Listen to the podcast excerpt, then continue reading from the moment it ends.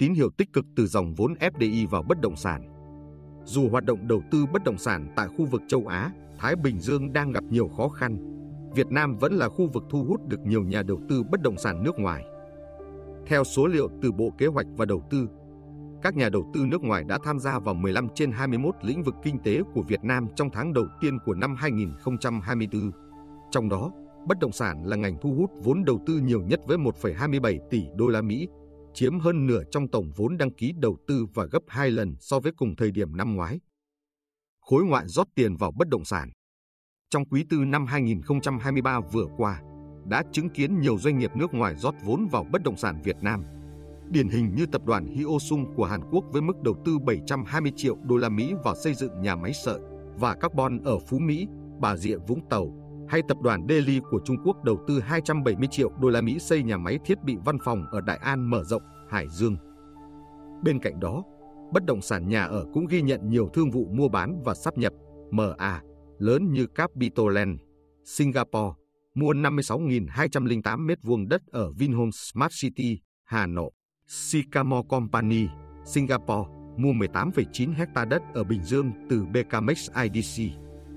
Trước đó, vào cuối tháng 12 năm 2023, Ủy ban Nhân dân tỉnh Bình Dương thông qua quyết định cho phép BKMX IDC chuyển nhượng dự án khu đô thị Tân Thành tại thành phố Thủ Dầu 1 cho Capitoland, Singapore.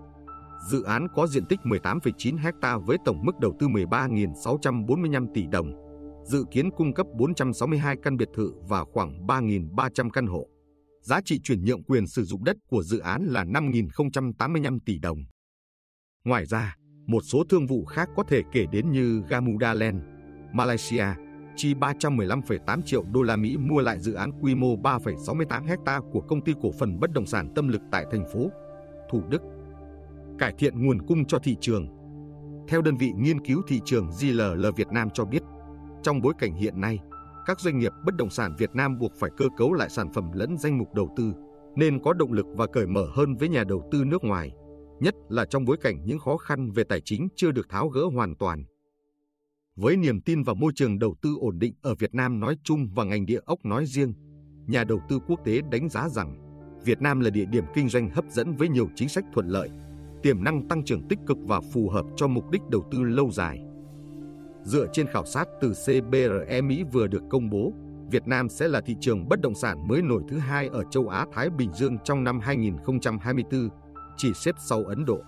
Khảo sát được dựa trên 500 phản hồi từ các nhà đầu tư tổ chức về kế hoạch, quản lý rủi ro và chiến lược an toàn.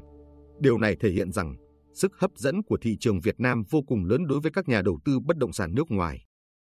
Nhận định về thị trường, tiến sĩ Sử Ngọc Khương, giám đốc cấp cao của Savills Việt Nam cho rằng thị trường MA ở Việt Nam thu hút nhiều nhà đầu tư ngoại đến từ Nhật Bản, Hàn Quốc, Singapore và Hồng Kông. Bởi khi đặt lên bàn cân so sánh, Việt Nam được đánh giá là có nhiều lợi thế đến từ chi phí tài chính cũng như tiềm năng sinh lời cao. Bà Trang Bùi, Tổng Giám đốc Cushman và Wakefield nhận định rằng hiện nay, nhà đầu tư ngoại bắt đầu chuyển vốn vào các dự án bất động sản theo hình thức mua lại cổ phần. Thời điểm hiện nay chính là cơ hội rất tốt cho các nhà đầu tư nước ngoài có sẵn nguồn tiền và họ chờ đợi để có thể bắt đầu thu gom, mua hoặc đầu tư vào các dự án đang cần nguồn vốn. Theo dự kiến, một lượng lớn nguồn vốn đến từ các nhà đầu tư nước ngoài sẽ đổ vào thị trường bất động sản Việt Nam trong giai đoạn 2024-2026, cùng với đó là nhiều giao dịch đang trong quá trình đàm phán tích cực.